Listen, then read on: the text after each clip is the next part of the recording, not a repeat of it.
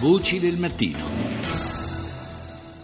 Torniamo a parlare stamani di una vicenda di cui ci siamo occupati diverse volte nel passato, per la verità anche quando la eh, grande stampa italiana e, internazionale tendeva a ignorare abbastanza questa vicenda. Stiamo parlando del, del caso dei Rohingya, un, uh, un, popolo che di fatto non ha patria e vive in gran parte in Birmania, dove però subisce eh, grandi, grandi, sofferenze e, e, persecuzioni e praticamente non trova, non trova, un punto d'approdo. Ricorderete forse eh, la vicenda dei, delle migliaia di Rohingya eh, che si erano imbarcati alla ricerca appunto di, di, di, un posto dove vivere e di fatto sono rimasti per lunghissimo tempo in un limbo eh, assurdo perché nessuno era disposto ad accettarli.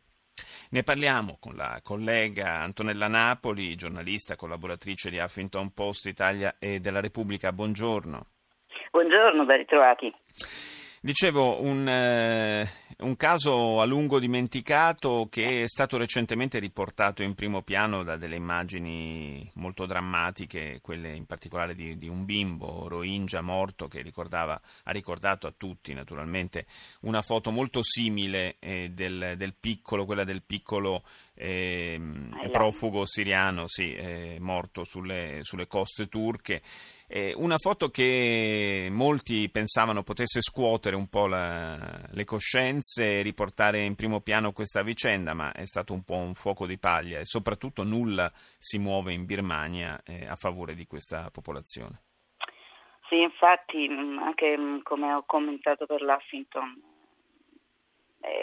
è davvero triste che il mondo abbia bisogno di queste immagini per, per accorgersi, per, per, dare attenzione a tragedie umanitarie come, come questa dei, dei Rohingya, eh, che eh, tu ricordavi bene eh, l'evento del, del, maggio del 2015, quando queste eh, enormi stracariche eh, navi per, per, per, mesi sono rimaste nelle acque tra Birmania, Birmania Myanmar e Bangladesh e ci fu un grande, una grande mobilitazione, intervenne anche il Papa e, e morirono in migliaia e, e, e, alla fine furono accolti eh, dal Bangladesh dove ci sono attualmente dei campi profughi e, poi per lungo tempo non, non se ne è più parlato. Eh, eh, attualmente la situazione è davvero eh, critica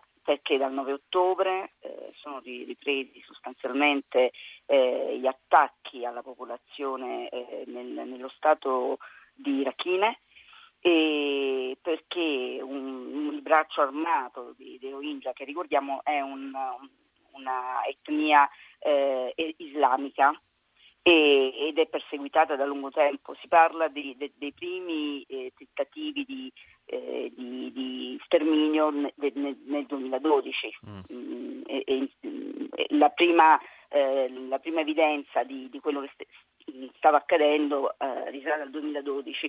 Si parla di stupri eh, di massa, di eh, villaggi incendiati, uccisioni indiscriminate, bambini, donne, tutto tutti. Mm, un rapporto proprio recente di fine dicembre di Amnesty eh, parla di crimini orrendi eh, contro l'umanità il, tu, il tutto eh, nel silenzio di Aung San Suu Kyi. Ecco, questo, questa è una, una, nota particolarmente dolente, nel senso che eh, l'arrivo al potere, anche se eh, poi su questo qualche distinguo andrebbe fatto, eh. eh in, in, Birmania del, del, premio Nobel per la pace Aung San Suu Kyi eh, aveva eh, fatto pensare che potesse esserci anche un cambiamento di politica nei confronti di questa minoranza perseguitata. Di fatto sì. questo non è accaduto, ma soprattutto eh, colpisce il silenzio totale della, silenzio, cioè, della eh, leader. Era stato un grandissimo segnale di speranza.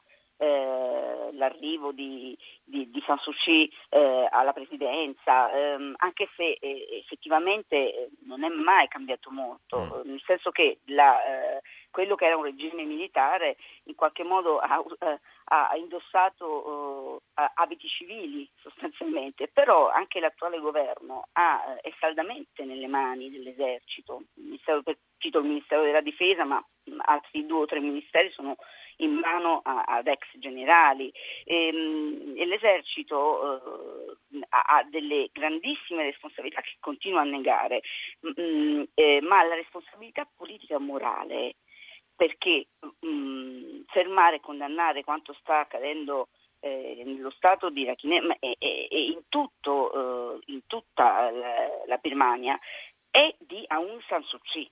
Perché comunque tant'è che mm, una, una parentesi eh, nelle scorse settimane alcuni suoi colleghi eh, eh, premi eh, Nobel per la pace, tra cui Tutu, eh, Desmond Tutu, eh, mh, mm, eh, Valenza, hanno proprio, si sono appellati alla San Suu Kyi, hanno, hanno scritto al Consiglio di sicurezza delle Nazioni Unite chiedendo appunto un intervento di fermare il genocidio in atto eh, nel Myanmar e a, ad Aung San Suu Kyi di dire una parola.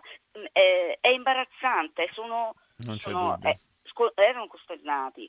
Un, cosa, un'altra cosa importantissima è, è l'atteggiamento che va, eh, va, evidenziato, è l'atteggiamento del Bangladesh che eh, mh, tratta la stregua eh, di criminali, questi poveri profughi che, che, che cercano di arrivare sulle, sulle coste di questo paese e, e vengono eh, respinti nonostante eh, viga, eh, c- vige la, la, regola del non respingimento perché non si può ehm, rimandare in paesi dove eh, c'è chiaramente in atto un, una, un, un crim- dei crimini, un genocidio, eh, persone che ti chiedono... Sì, è, è, assurdo, è, assurdo, che non si riesca a, a trovare una, una, sistemazione per, per questo popolo. nell'ultima settimana, solo nell'ultima settimana ci sono stati 22.000 eh, nuovi eh, sfollati, persone che hanno cercato un aiuto. E sono, e, e sono in continuo aumento, è un dato che si, eh, che, che, cresce